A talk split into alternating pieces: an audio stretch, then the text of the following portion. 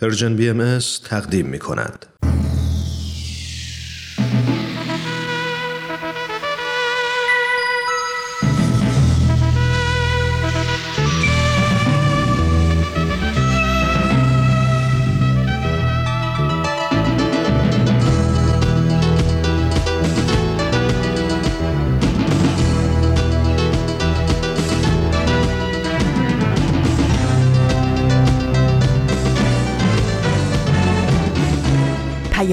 دوست.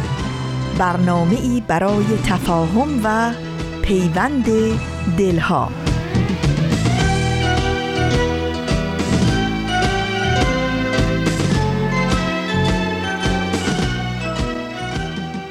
با سمیمانه ترین درودها به شما شنوندگان عزیز رادیو پیام دوست. امیدواریم در هر شهر و دیار این گیتی پهناور به خصوص در سرزمین عزیزمون ایران که با برنامه های امروز رادیو پیام دوست همراهی می کنید تندرست و ایمن و استوار باشید و با دلی پر از امید پر از اطمینان به آیندهی بهتر و روشنتر روز و روزگار رو سپری کنید.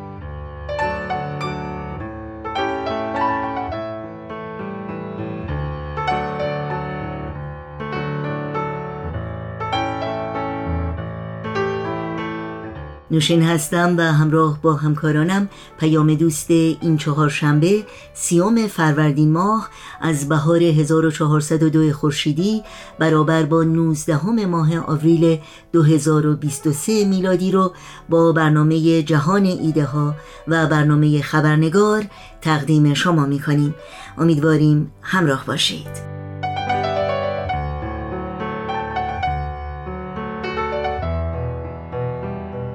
اطلاعات برنامه ها، لینک برنامه ها، پادکست برنامه ها و اطلاعات کامل راه های تماس با رادیو پیام دوست در صفحه تارنمای سرویس رسانه فارسی بهایی persianbahaimedia.org در دسترس شماست.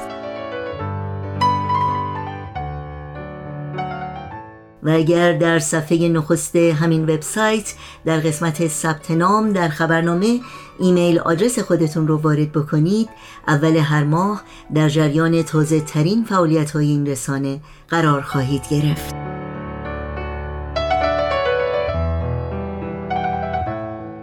این صدا صدای رادیو پیام دوست. از شما شنوندگان عزیز دعوت می کنم با برنامه های امروز با ما همراه باشید.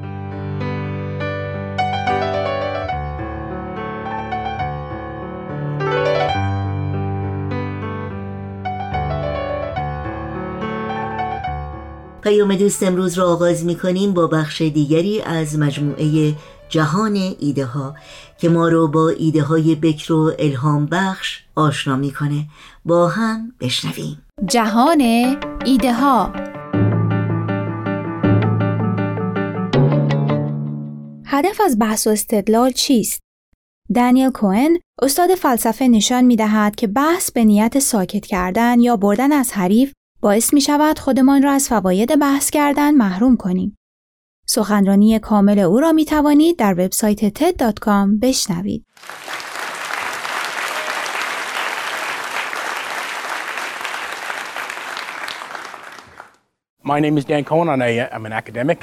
اسم من دن کوهنه و دانشگاهی هستم. یعنی اینکه کار من بحث کردنه. این یه بخش مهمی از زندگیمه. و من دوست دارم که بحث کنم. چون فقط دانشگاهی نیستم فیلسوفم هستم. اگر راستشو بخواید به نظر خودم خیلی هم خوب بحث می‌کنم. و البته علاقه دارم درباره بحث کردن خیلی هم فکر کنم. تو این مدتی که درباره بحث کردن فکر کردم که الان چند دهه میشه به چند معما برخوردم. یکی از این معماها اینه که در بحث کردن بهتر شدم اما هرچه بیشتر بحث می‌کنم و در بحث کردن بهتر میشم بیشتر میبازم. و این معماست. و معمای دیگه این که من واقعا از این قضیه هیچ شکایتی ندارم. چرا هیچ شکایتی از باختن ندارم و چرا فکر می‌کنم بحث کننده های خوب بهتر میبازن؟ معمولا وقتی درباره بحث و استدلال صحبت می‌کنیم زبانی خیلی نظامی به کار می‌بریم. دنبال استدلال های محکم هستیم. استدلال هایی که پرزور باشن و درست به هدف بزنن. دنبال این هستیم که از خودمون دفاع کنیم و استراتژی منظمی داشته باشیم. دنبال استدلال هایی هستیم که دمار در بیارن. اینا همون استدلال هایی هستن که ما میپسندیمشون. این نوع فکر کردن درباره استدلال و بحث خیلی رایجه. وقتی از بحث کردن صحبت میشه احتمالا این همون چیزیه که به یاد ما میافته. نوعی الگوی جنگ و جدال. اما استفاده از استعاره یا الگوی جنگ و جدال در بحث کردن تأثیرات ناجوری بر نحوی بحث کردن ما داره. Oh, and one more thing, and as an educator, this is the one that, that really bothers me. به عنوان معلم این همون چیزیه که واقعا منو آزار میده. اگه بحث به مفهوم جنگ کردن باشه اون وقت یاد گرفتن معادل میشه با باختن. بگذارید منظورم رو توضیح بدم. فرض کنید شما و من یه بحثی بینمون هست.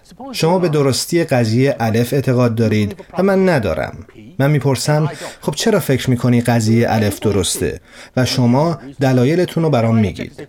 بعد اشکالی می‌بینم و میگم خب پس فلان موضوع چی؟ و شما جواب اشکال من رو می‌دید. و من می‌پرسم خب منظورت چیه؟ در اینجا چطور به کار میره؟ و شما به سوال من پاسخ می‌دید. حالا فرض کنید که در انتهای کار من اعتراض کردم. پرسش کردم و هر نوع مثال نقضی رو مطرح کردم و در همه این مواردم پاسخ شما به من راضی کننده بوده. پس در انتهای کار میگم می‌دونی چیه؟ به نظرم حق با شماست. قضیه الف درسته. بنابراین من الان باور جدیدی دارم و این هم یک باور علکی نیست بلکه باوری سنجیده است که به خوبی بیان شده و محک خورده. Great cognitive gain. Okay, who won that argument? من اینجا چیز جدیدی یاد گرفتم. اما کی برنده بحث بود؟ استعاره جنگ به ما میگه که تو بردی. با اینکه من تنها کسی هستم که چیز جدیدی یاد گرفته. از متقاعد کردن من چی نصیب تو شد؟ قطعا ازش لذت بردید. شاید به خودت هم قره شدی و شاید موقعیت شغلی بهتری تو رشتت پیدا کنی. این شخص استدلالگر خوبیه. But cognitively now, اما از نظر علمی از نظر یادگیری چه کسی برنده شد؟ استاره جنگی ما رو وامی داره که فکر کنیم که تو برنده شدی و من باختم. با اینکه فقط من چیزی آیدم شد. این طرز تفکر اشکالی داره که اگه من بتونم واقعا می‌خوام تغییرش بدم. If we want to think of new kinds of اگه انواع جدیدی از بحث کردن رو بخوایم باید به انواع جدیدی از بحث کننده ها فکر کنیم. خب اینو امتحان کنید. همه اون نقش هایی رو که مردم در بحث کردن بازی می کنند در نظر بگیرید. در جدل یا بحث متخاصمانه یه طرف حریف رو داریم و یه طرف رفیق. در بحث کلامی شنونده داریم استدلال کننده داریم. همه این نقش ها رو داریم. حالا آیا می‌تونید مباحثه ای رو تصور کنید که در عین اینکه یکی از طرفین بحث هستید در میون کسانی هم که بحث شما را تماشا می کنند باشید؟ آیا می‌تونید خودتون رو در حالی تصور کنید که دارید بحث می کنید اون بحث رو میبازید و با این حال در آخر بحث میگید؟ Wow, that was a good argument. عجب بحث خوبی بود. می‌تونید این کار رو بکنید؟ فکر. کنم بتونید. به نظر من اگه بتونید چنین نوعی از بحث کردن رو تجسم کنید که در اون بازنده بتونه به برنده و حضار و همینطور هیئت داوری بگه آره بحث خوبی بود یه مباحثه خوب رو تجسم کردید. و مهمتر از اون فکر می‌کنم شما یه بحث کننده خوب رو تصور کردید بحث کننده ای که ارزش داره تلاش کنید مثل اون باشید An arguer that's worthy of the kind of arguer you should try to be. Thank you. متشکرم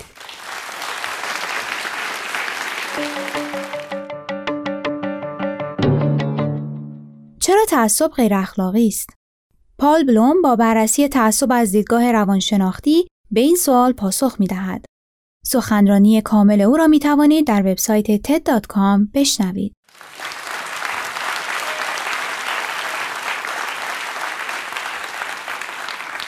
When we think about prejudice and bias, وقتی درباره تعصب فکر می‌کنیم ذهنمون به سمت آدمای دیوانه و شروری میره که کارهای احمقانه و شر می‌کنن um, ویلیام هزلیت منتقد بریتانیایی به طور اجمالی این ایده را چنین بیان کرده تعصب زاده جهله. من امروز می‌خوام شما رو متقاعد کنم که چنین برداشتی اشتباهه. می‌خوام متقاعدتون کنم که تعصب و جانبداری طبیعی و در بیشتر موارد منطقی و حتی اخلاقیه.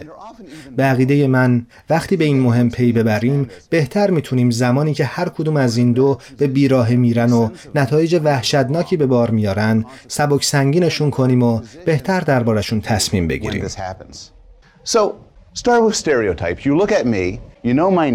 بیایید از کلیشه سازی به عنوان نوعی از تعصب آغاز کنیم. شما به من نگاه می‌کنید. اسمم رو می‌دونید. یه سری حقایق رو هم راجع به من می‌دونید. و می‌تونید یه سری داوری ها دربارم بکنید. می‌تونید درباره نژادم، وابستگی سیاسیم و حتی عقاید مذهبیم حدسهایی بزنید. و نکته اینجاست که این پیش داوری ها در بیشتر موارد درست از آب در میان. ما تو اینجور کارا خیلی خوبیم و تو این کارا خوبیم چون توانایی ما در کلیشه ساختن درباره مردم یه جور خلق و ذهنی نیست بلکه مورد مشخصی از روندی کلی تره. بدین معنا که ما از ارتباط با اشیا و آدمهایی که در دستبندی های مختلف قرار می گیرند تجربه هایی به دست آوردیم و می‌تونیم این تجربه ها را به موارد جدیدی از این دستبندی ها تعمین بدیم. برای مثال هر یک از ما تجربه زیادی درباره صندلی، سیب و سگ داریم و بر همین اساس در مواجهه با نمونه های جدید می‌تونیم حدس هایی بزنیم. صندلی برای نشستن، سیب برای خوردن و سگ پارس می‌کنه. حالا ممکنه بعضی وقتا حدسای ما اشتباه باشن. ممکنه وقتی روی صندلی میشینید بشکنه. ممکنه سیب مسموم باشه یا اصلا سگ پارس نکنه. اما در بیشتر موارد حدس هامون چه در زمین های اجتماعی چه غیر اجتماعی درستند. اگه نمی‌تونستیم درباره چیزهای جدیدی که باشون برخورد می‌کنیم حدس بزنیم، نسلمون از بین می‌رفت. و در واقع ویلیام هزلید بعدها در مقاله ارزشمندش به این مهم اذعان می‌کنه که بدون کمک تعصب و آداب و رسوم نمیشه از یک طرف اتاق به طرف دیگه رفت. نمیشه در شرایط مختلف درست رفتار کرد و نمیشه در ارتباطات خود در زندگی هیچ احساسی داشت. کلیشه ها هم ممکنه به بیراهه برن. گرچه بیشتر موارد منطقی و سودمندن اما در بعضی مواقع هم غیر منطقی هن.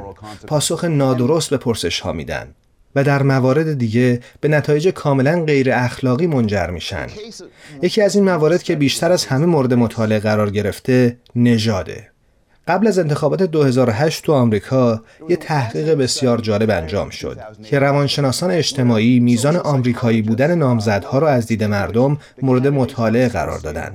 در یکی از تحقیقاتشون اوباما و مکین رو با هم مقایسه کردند و دریافتن که از نظر مردم مکین آمریکایی تر از اوباما بود. نتیجه که خیلی ها از شنیدنش تعجب نکردند.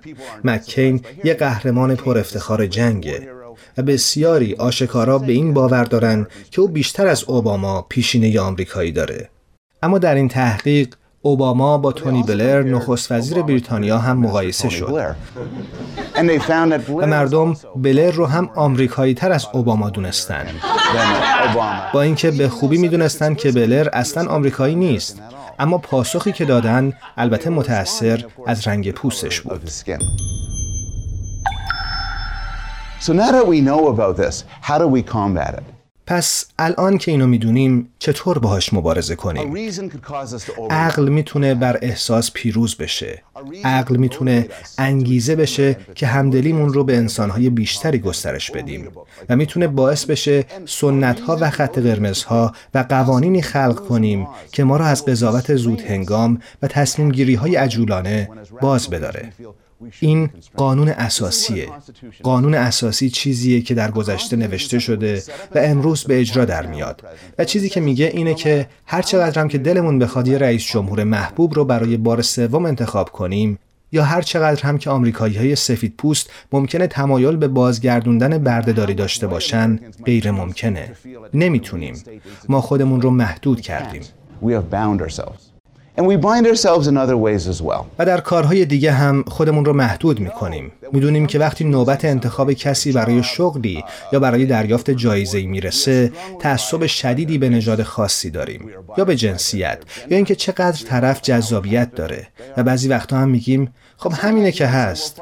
اما بعضی وقتا هم میگیم این دیدگاه اشتباست بنابراین برای مبارزه با چنین دیدگاهی ما تنها به تلاش بسنده نمی کنیم بلکه شرایطی رو فراهم می کنیم که اون منابع اطلاعاتی متفرقه تأثیری رومون نذارن. به همین دلیل که اکثر ارکسترها از نوازندگان در پشت پرده تست می‌گیرند تا تنها اطلاعاتی که اهمیت داره دستگیرشون بشه. به نظر من تعصب یه نوع دوگانگی بنیادی طبیعت آدم رو نشون میده. ما دارای شم درونی، قرایز و احساسات هستیم و اینها قضاوت و عملکرد ما رو در جهت خوب یا بد تحت تاثیر قرار میدن. اما از اون طرف از قدرت فکر کردن منطقی و برنامه ریزی هوشمندانه هم برخورداریم و می‌تونیم در برخی موارد از اینها برای تغذیه و تشدید و در موارد دیگه برای متوقف کردن احساسات بهره ببریم. و از این راهه که عقل بهمون کمک می‌کنه دنیای بهتری بسازیم. ممنون.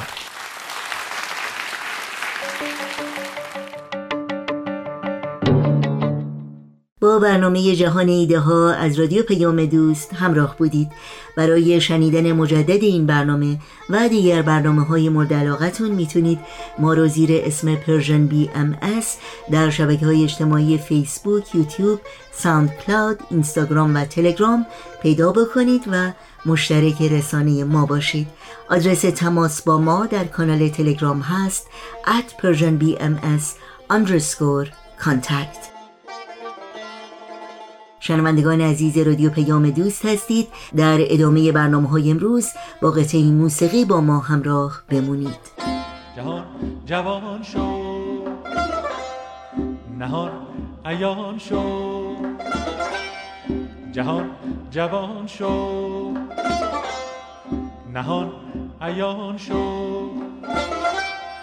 ز پرتو شمس بهار. بهار دیگر دمی ز مجده صلح و صفا نسیم شادی وزید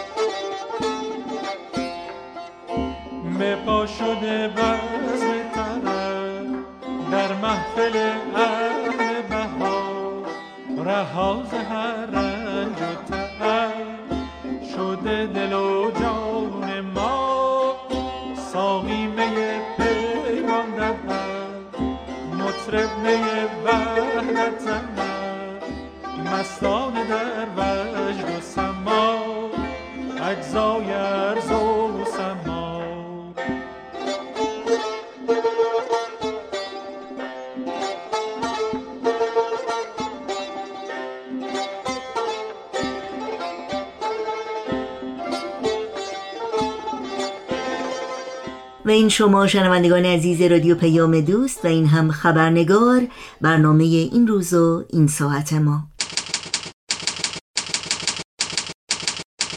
خبرنگار.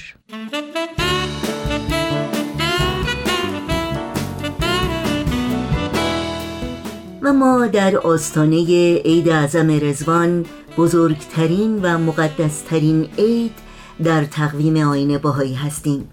در ایام عید اعظم رزوان که دوازده روزه حضرت بهاءالله بنیانگذار آین بهایی رسالت آسمانی خودشون رو علنا اعلان کردند و ندای یگانگی و صلح جهانی رو به اهل عالم نوید دادند. روزهای اول، نهم و دوازدهم به خصوص به خاطر وقایع مهم تاریخی از ایام مبارکه یعنی روزهایی که از تعطیلات رسمی این آین و اشتغال به کار در این روزها مگر در موارد خاص من شده به شمار میان و پیروان آین بهایی در سراسر جهان این روزها رو جشن می‌گیرند و گرامی میدارند. در گفتگوی امروز نگاهی داریم به پیشینه تاریخی عید اعظم رزوان رسالت حضرت بهاءالله و پاره ای از نکات مهمی که در پیام حضرت بهاءالله ارائه شده. نوشین آگاهی هستم. در هر کجا که شنونده برنامه امروز ما هستید بهتون خوش آمد میگم و خبرنگار این چهار شنبه رو تقدیم می‌کنم. آقای سهند جاوید پژوهشگر مسائل اجتماعی میهمان این خبرنگار هستند و با ما در مورد عید اعظم رزوان گفتگو می کنند از شما دعوت می کنم همراه باشید.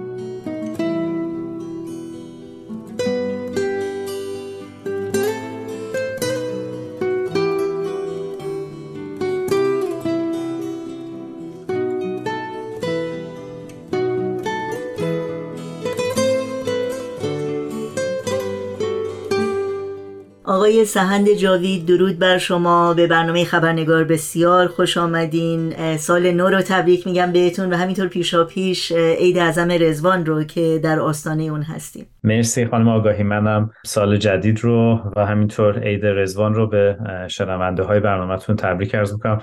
و امیدوارم سال خیلی خوبی برای همه ما باشه. خیلی ممنون. ما هم امیدوار هستیم.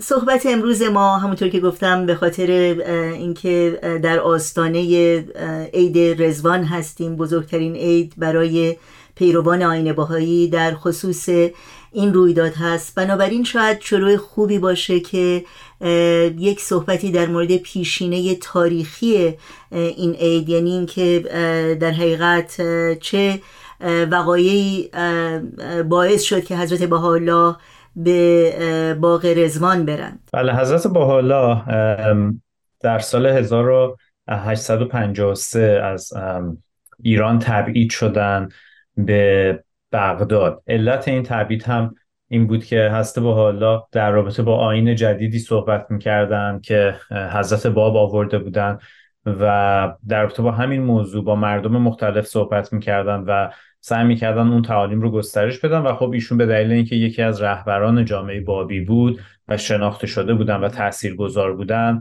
از ایران تبعید شدن به بغداد. و نکته جالب اینه که وقتی از بالا به بغداد تبعید شدن در از این تبعید به این منظور رخ داد که می‌خواستن تاثیر از الله رو کم بکنن بر روی مردم ایران و همینطور ایشون رو به منطقه ناشناخته تبعید بکنن و جالبیش اینه که وقتی هسته با حالا به بغداد تبعید شدن نفوذ ایشون بسیار بیشتر شد. بغداد یک شهری بود که محل گذر بسیاری از ایرانیان بود که می‌خواستن به شهرهای دیگه برای زیارت برن یا برای تجارت برن.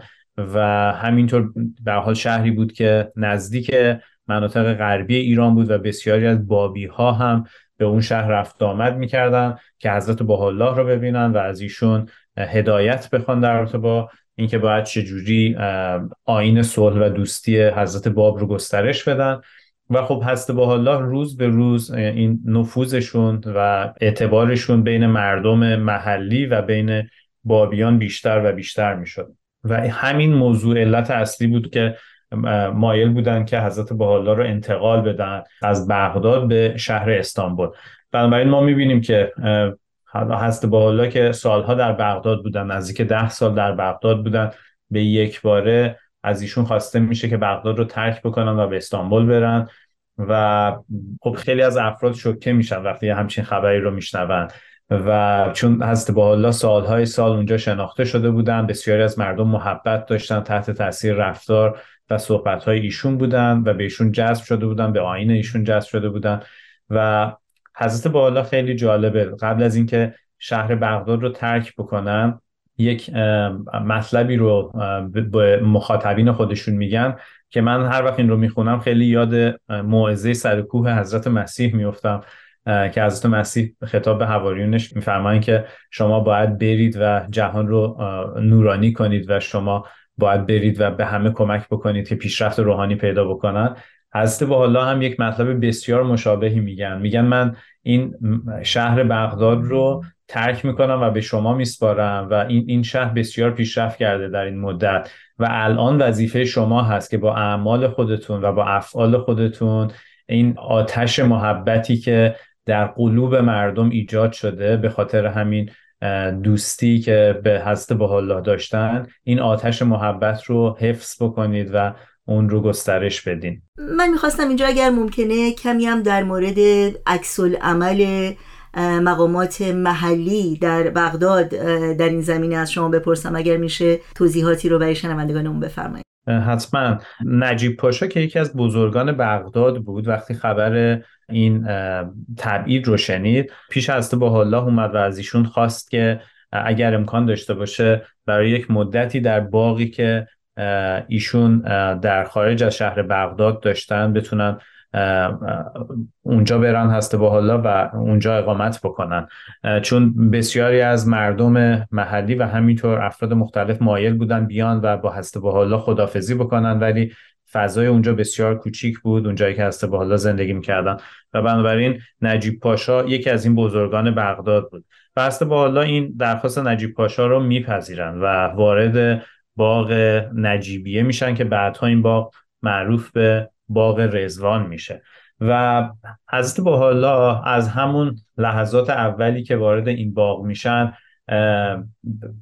بسیار بیپرده با بابیانی که اونجا بودن و با دوستان و آشنایان خودشون و با مردم مردمی که در اونجا بودن شروع می‌کنن مقام واقعی خودشون رو بیان کردن. یعنی به یک باره انگاری پرده ها میفته و هست با حالا امری که در قلبشون بوده و خداوند به ایشون داده بوده رو با بقیه در میون می‌ذارن. و خیلی جالبه که یکی از مفتی های بغداد به اسم شیخ آلوسی به دیدار هست با الله میاد و بسیار تحت تاثیر این موقعیت قرار می‌گیره. طوری که میگن که با چشم های عشق آلود به پیش هست با الله میاد و از ایشون اصراحی می‌کنه که ایشون باید بغداد رو ترک بکنن و به یک شهر دیگه برن. و نسبت به ناصرالدین شاه که عامل تبعید هست با الله بودن زبان توبیخ رو باز می‌کنه. و خب این عکس ها خیلی جالب هست وقتی ما می‌بینیم.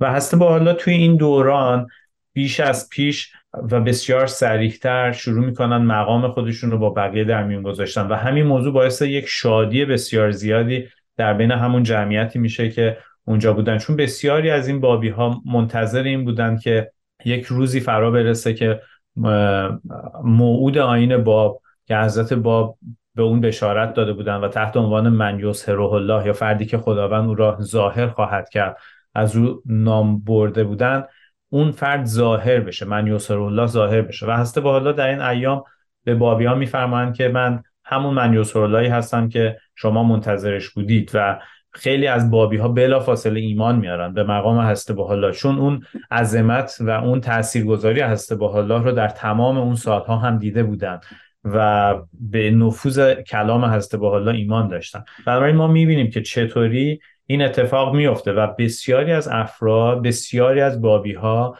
که در همون مناطق بودن و بعدها بابی هایی که در ایران بودن همشون مقام هسته با رو می‌شناسن و به هسته بالا ایمان میارن. و خیلی فضای عجیبی در باغ رزوان برقرار میشه. این رویداد در تاریخ چگونه ثبت شده؟ اگر برای شنوندگانمون در این مورد کمی صحبت بکنید خیلی ممنون میشم. مرسی خانم آگاهی. بله خیلی سوال مهمی هست. ما چند روایت تاریخی داریم؟ دو روایت هست که نبیل گفته که من اونها رو میارم و در موارد دیگه حضرت عبدالبها در بعضی از خطابات خودشون هست عبدالبها پسر هست بالا هستن که در باغ رزوان همیشون حضور داشتن. هست عبدالبها بعدها در بعضی از خطابات خودشون و سخنرانی های خودشون کمی در رابطه با اون صحبت می‌کنن که متاسفانه امروز به دلیل زیغ وقت فکر نمی کنم بتونیم در رابطه با اونها صحبت بکنیم. انشالله وقت دیگه. ولی نبیل زندی که یکی از مورخین باهایی هست یک روایتی نقل می‌کنه از اون دوران.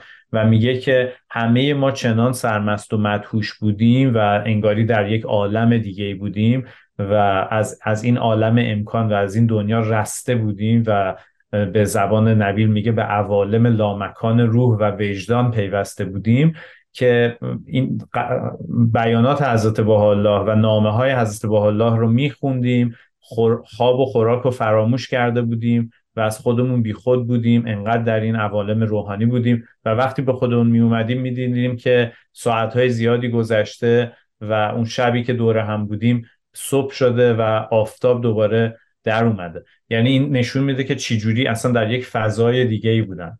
خود نبیل یک روایت دیگه هم از اون روزها میگه. نبیل میگه که هر روز هر روز صبح باغبان ها گل های زیادی از چهار خیابان باغ میچیدن و در میان خیمه حضرت الله خرمن می‌کردن. چنان خرمنی که چون برای چای صبح افراد مختلف در حضور حضرت الله میشستن اون خرمن گل مانع از این بود که این افراد همدیگر رو ببینن. یعنی انقدر این خرمن زیاد می‌شد و بلند و بعد حضرت الله به دست خودشون به همه افرادی که اومده بودن برای صرف چای گل می‌دادن.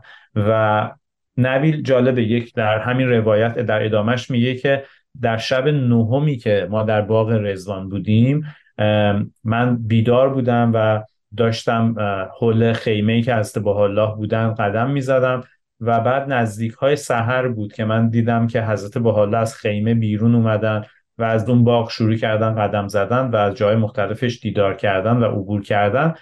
و بعد توی یکی از این خیابون های پرگل در اون شب مهدابی ایشون وایسادن و صدای بلبل های مختلف می اومد صدای مرغان مختلف می اومد که در حال تغنی و خوندن بودن.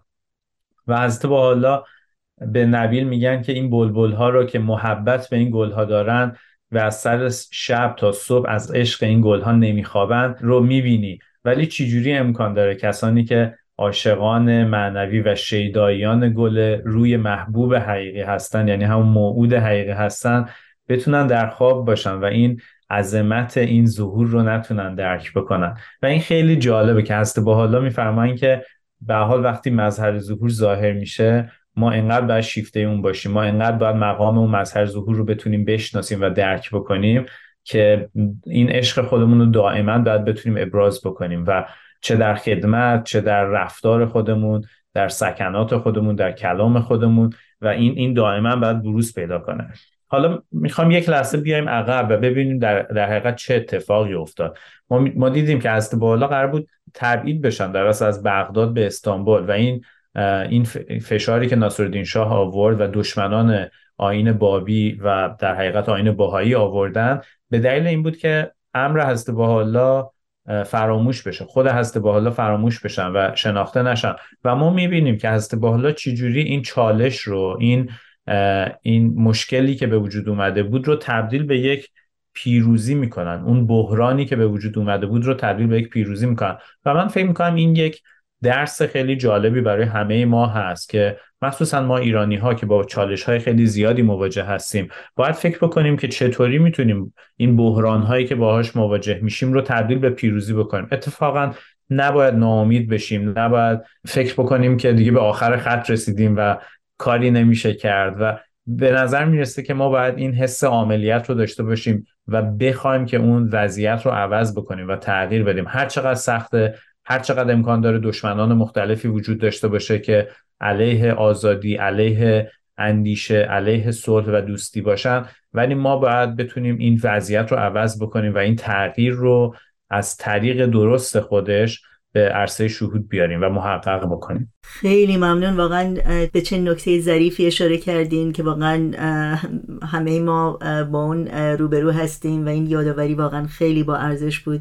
ممنونم از شما. در طی چند روزی که حضرت بهاءالله در باغ رزوان بودند مطالبی که با پیروان خودشون در میون گذاشتن و به خصوص موضوعاتی که خیلی برجسته کردن در صحبتهای خودشون چه بودند؟ حضرت بحالا در آثار خودشون در چندین جا به موضوع باغ رزوان اشاره می‌کنن و توصیف می‌کنن که مقام خودشون رو در اون روزها با عده زیادی در میون گذاشتن به طور خاص در یکی از نوشته های هست به ایشون می‌فهمند که من سه مطلب مهم رو در اون روزها با بقیه در میون گذاشتیم.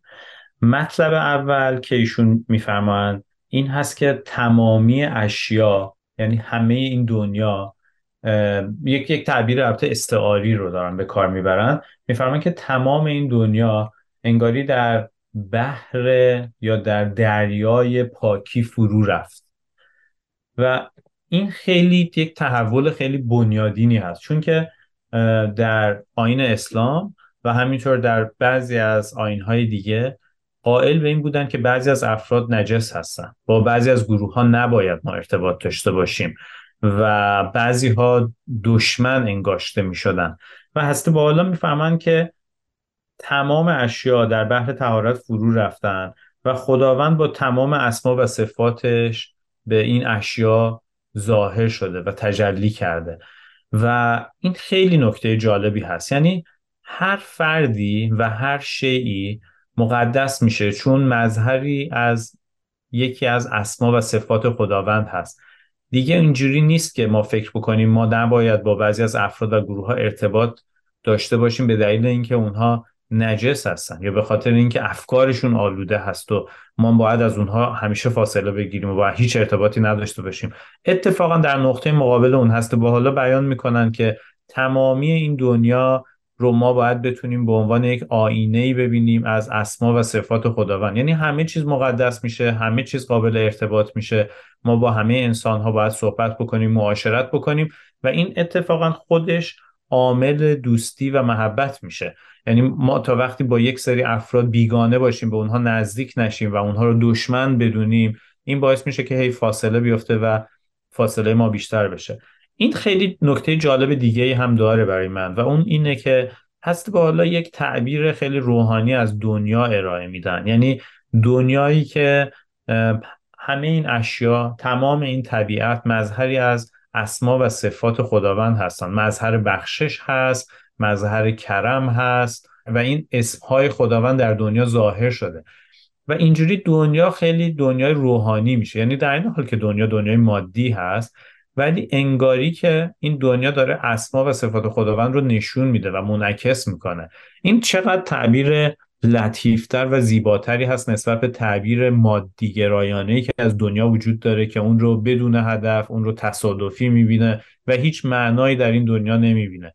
و هسته با حالا در با این بیانشون دنیا رو مملو از معنا می‌کنن. مملو از معنویت و لطافت می‌کنن. این اولین مطلبی هست که هسته با الله میگن و بسیار مطلب اساسی هست. چون هم در نوع شناخشناسی ما و معرفت ما نسبت به دنیا تاثیر می‌ذاره و هم بر روی روابط اجتماعی ما و مؤسساتی که بنا می‌کنیم. نکته دومی که هسته با الله اشاره می‌کنن این هست که برخلاف ادیان دیگه که همشون اعتقاد به این داشتن که دین خودشون آخرین دینه و پیامبر خودشون آخرین پیامبر هست. هسته با حالا این رو نف می‌کنن در تو با آین باهایی و همینطور رابطه درباره ادیان دیگه. یعنی میگن درسته این دنیا یک دنیایی هست که روحانیه و خداوند تو این دنیا تجلی کرده.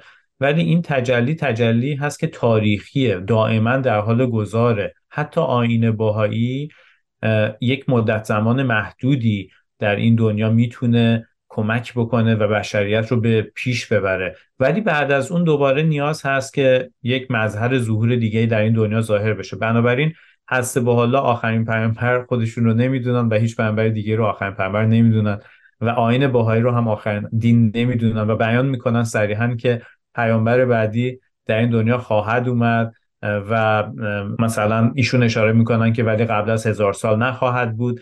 ولی خیلی جالب یعنی این پویایی تاریخی رو این هوشیاری تاریخی رو هسته به حالا اینجا مورد اشاره قرار میدن و بیان می‌کنن که این حقیقت روحانی یک تداومی داره یک سیرورتی داره و ما نباید هیچ چیزی رو کاملا منجمد و متسلب در نظر بگیریم. حتی اگر قدسی ترین و روحانی ترین امور باشه اونها کلام خداوند بنابر نیاز بشر ظاهر میشه. و چون بشر دائما پیشرفت می‌کنه و ترقی می‌کنه اون کلام باید به روز بشه. نکته سومی که از با حالا اشاره می‌کنن و نکته آخری هست که در این بیانشون هست این هست که می‌فهمن که حکم سیف یا شمشیر این رفع شده. یعنی ایشون من می‌کنن که بابی ها و باهایی ها از سلاح استفاده کنن از خشونت بورزن به طور کلی.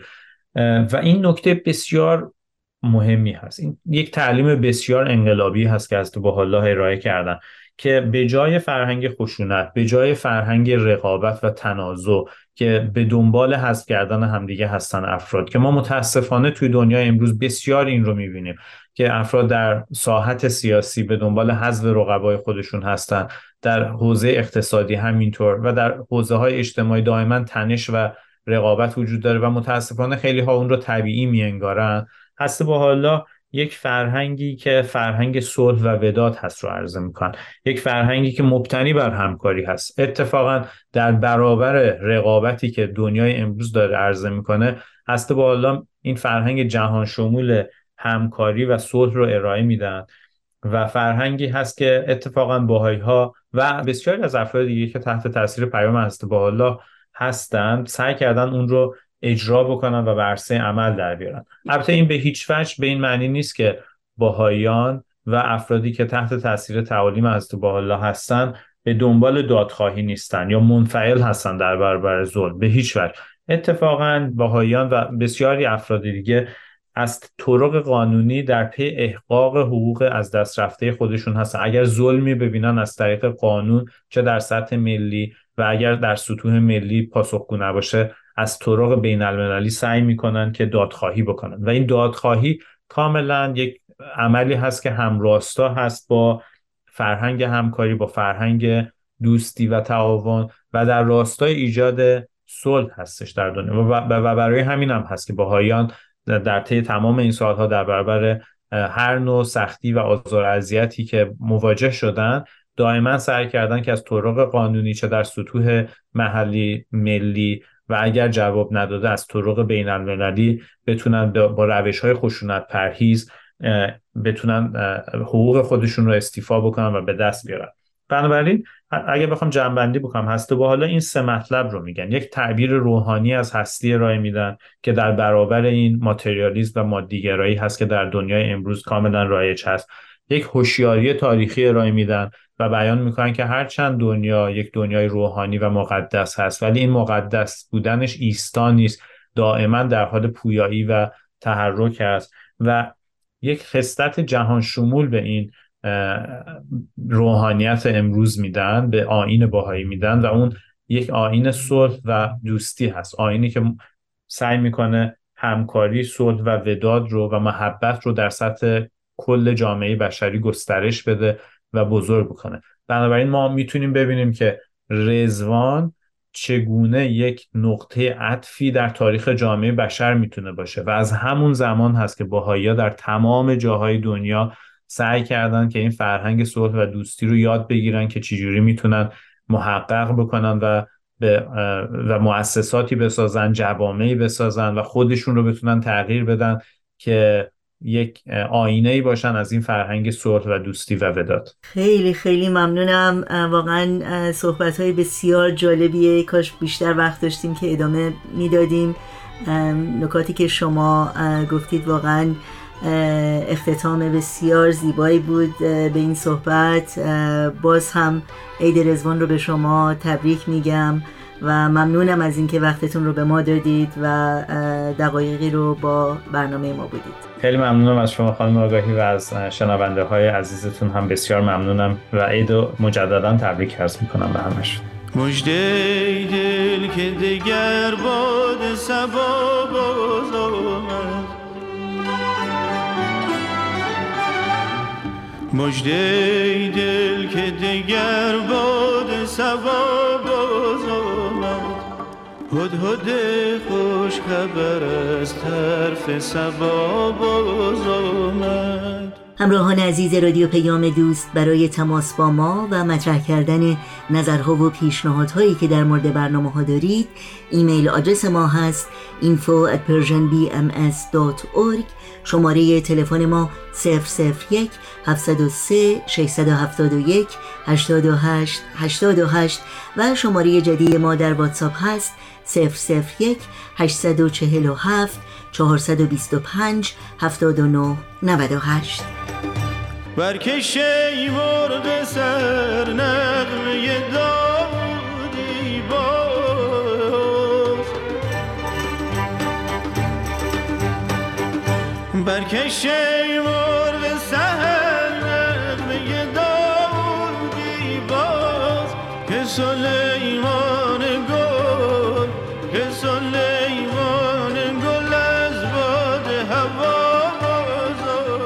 وقت وقت خداحافظی است چرا که برنامه های این چهارشنبه ما هم در همین جا به پایان می‌رسه. پیشا پیش عید اعظم رزوان عید گل سلطان عیاد رو به پیروان آین بهایی در سراسر جهان صمیمانه تبریک میگیم و همگی شما رو به خدا میسپاریم. تا روزی دیگر و برنامه دیگر پاینده و پیروز باشید.